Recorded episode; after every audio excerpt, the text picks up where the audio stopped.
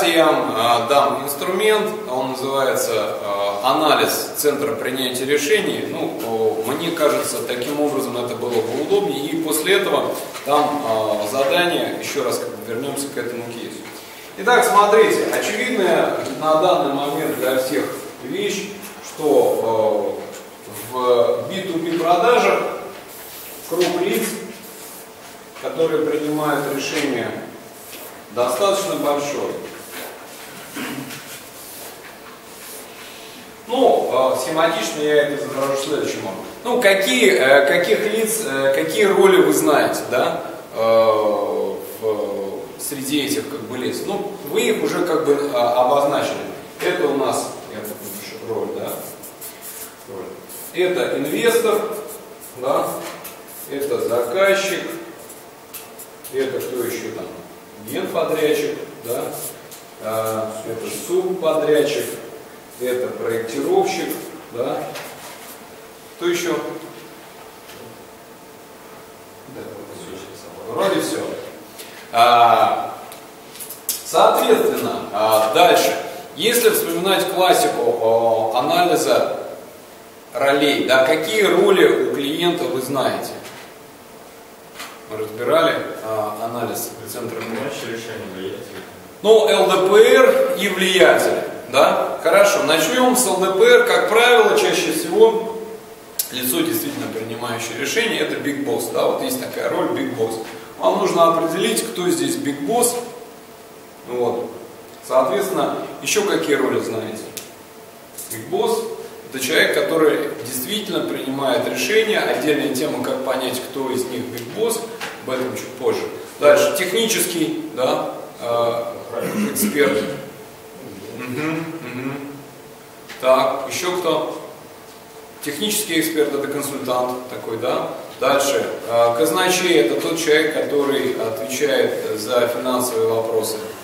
Еще финансовый какие роли эксперт, есть? Такой, да? Да, да, да. Еще какие роли есть? Тогда их давайте перечислим, хотя у нас это было, да? Видите, как все быстро забивается. Так, Big Boss, э, эксперт, да, как правило, технический. Третий — казначей, это человек, который ориентирован на деньги. Дальше, э, вахтер, да, это человек, который пытается ограничить ваше влияние на кого-то.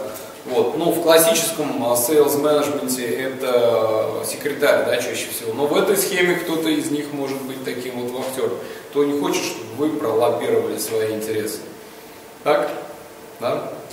А, и еще как бы у нас есть такая таинственная роль гуру, да, это человек, к чему мнению все прислушиваются.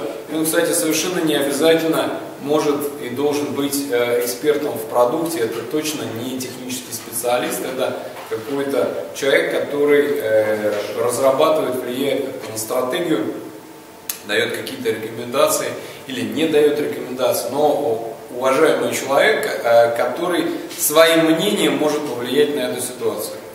То есть ролевые установки, первое, да. Второй момент, у каждого из этих, у каждого из этих персонажей есть определенный вес, да. Определенный вес, то есть от единицы до трех в этом механизме принятия решений. Понимаете, да, что я говорю? То есть вес от единицы до трех, один — это слабый вес, ну, э, у корректировщиков, да, э, не знаю, один, два, три. Каждая конкретная ситуация разная, да. То есть есть определенный вес и есть отношения. Отношения. Отношение от минус пяти, то есть ярый наш противник, грубо говоря, как только видит, да, начинает брызгать слюной и так далее, до плюс пяти явный наш э, сторонник, да, готов целоваться в десну, да. А, ну и возможно что-то еще, да, вы можете добавить, но ну, я бы, например, добавил тип по диску, потому что диск вы проходили, и это достаточно важная информация, тип по диску. А, Что нам дает тип по диску? Зная тип по диску, да, мы знаем его а, личные рациональные триггеры, то есть раци... его иррациональные, то бишь эмоциональные мотивы, что его действительно заставляет принимать решения. Таким образом, шаг номер один, я бы составил вот такую таблицу, роль Роль функциональная, да, то есть заказчик-инвестор, да, понятно. А роль в принятии решений – это Big Boss, там, эксперт, казначей и так далее.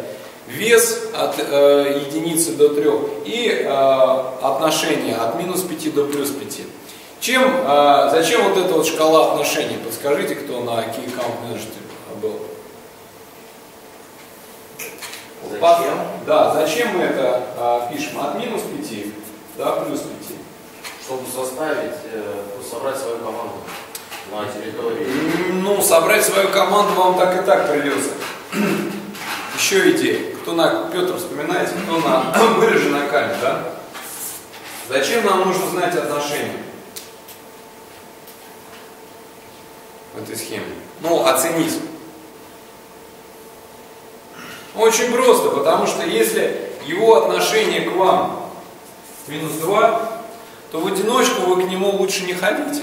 Все, что вами будет сказано, будет использовано против вас. Он вас не воспринимает. Да? Согласны? Да. Соответственно, это уже шаг номер два. Вам нужно выстроить последовательность шагов. Последовательность шагов. Куда вы пойдете сначала, куда вы пойдете потом. И, например, если здесь вам отношение минус два, вам нужно понять, как вы зайдете вот сюда вот вообще. Если ваш статус не позволяет зайти сюда напрямую, вы должны понять, каким образом через вот этого, например, заказчика, да, с которыми у вас более-менее хорошие отношения, вы можете влиять вот на этого. Уловили, да? То есть шаг номер один – построить, э, проанализировать центр принятия решения. Шаг номер два – выстроить схему коммуникации, то есть последовательность шагов. Кому пойдете, потом, кому сначала, кому потом, кому с кем пойдете. Сложно? Нет, нормально. Но тем не менее, попробуйте, на мой взгляд, достаточно рациональный э, инструмент, и он э, позволит вам прояснить ваш алгоритм действий в отношении данного клиента, в отношении данного кейса. Таким образом, сейчас продолжайте работать в команду, задание такое. Напишите семь конкретных рекомендаций а, по поводу того, как нужно действовать в данной ситуации. Шаг один, шаг два, шаг три, шаг четыре. Ну, естественно, проанализировав предварительно вот эту ситуацию на основе вот этого инструмента.